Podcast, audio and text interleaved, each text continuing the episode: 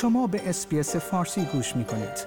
با رفتن به sbs.com.au به اخبار و گزارش های بیشتری دست خواهید یافت. حمله موشکی پاکستان به خاک ایران در واکنش به حمله ایران به این کشور با طیف وسیعی از واکنش های جهانی همراه بوده است. در همین حال بنیامین نتانیاهو نخست وزیر اسرائیل در پاسخ به سوالی گفته است که این کشور در حال حمله به ایران است.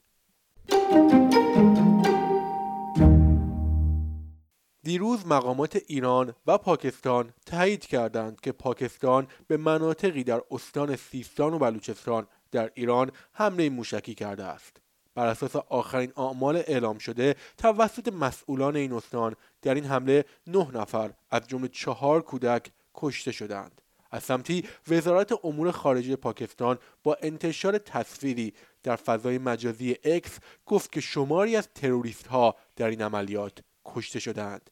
در بخشی از بیانیه آنها آمده است مخفیگاه های مورد استفاده سازمان های تروریستی از جمله ارتش آزادی بخش بلوچستان و جبهه آزادی بخش بلوچستان با موفقیت در یک عملیات مبتنی بر اطلاعات با اسم رمز مرگ بر سرمچار هدف قرار گرفتند این در حالی است که معین الدین سعدی نماینده چابهار در مجلس ایران با رد این بیانیه گفته بود که هیچ گروه تروریستی علیه پاکستان در خاک ایران وجود ندارد. این حمله یک روز پس از آن رخ می دهد که موشک های جمهوری اسلامی منطقه را در پاکستان مورد هدف قرار دادند.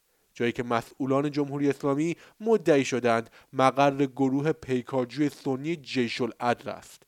وزارت خارجه پاکستان در بیانیه گفته بود که در این حمله دو کودک کشته و سه دختر زخمی شدند. بعد از حملات انجام شده ممتاز زهرا سخنگوی وزارت امور خارجه پاکستان با اشاره به روابط برادرانه میان دو کشور گفت هیچ تمایلی به تشدید تنشها ندارند این درگیری های اخیر بین ایران و پاکستان در های جنگ حماس و اسرائیل با واکنش های مختلفی از کشورها همراه بوده است. ساعتی پس از حمله موشکی دیروز وزیر امور خارجه ترکیه با تماسی تلفنی با همتایان ایرانی و پاکستانی خود خواستار کاهش تنشا شد. وزارت امور خارجه طالبان هم با ابراز نگرانی خواهان خیشتنداری دو طرف شد. وزارت خارجه روسیه در بیانیه نوشت هر گونه اقدامات ضد تروریستی در خارج از قلمرو کشورها باید با هماهنگی بین کشورهای درگیر انجام شود.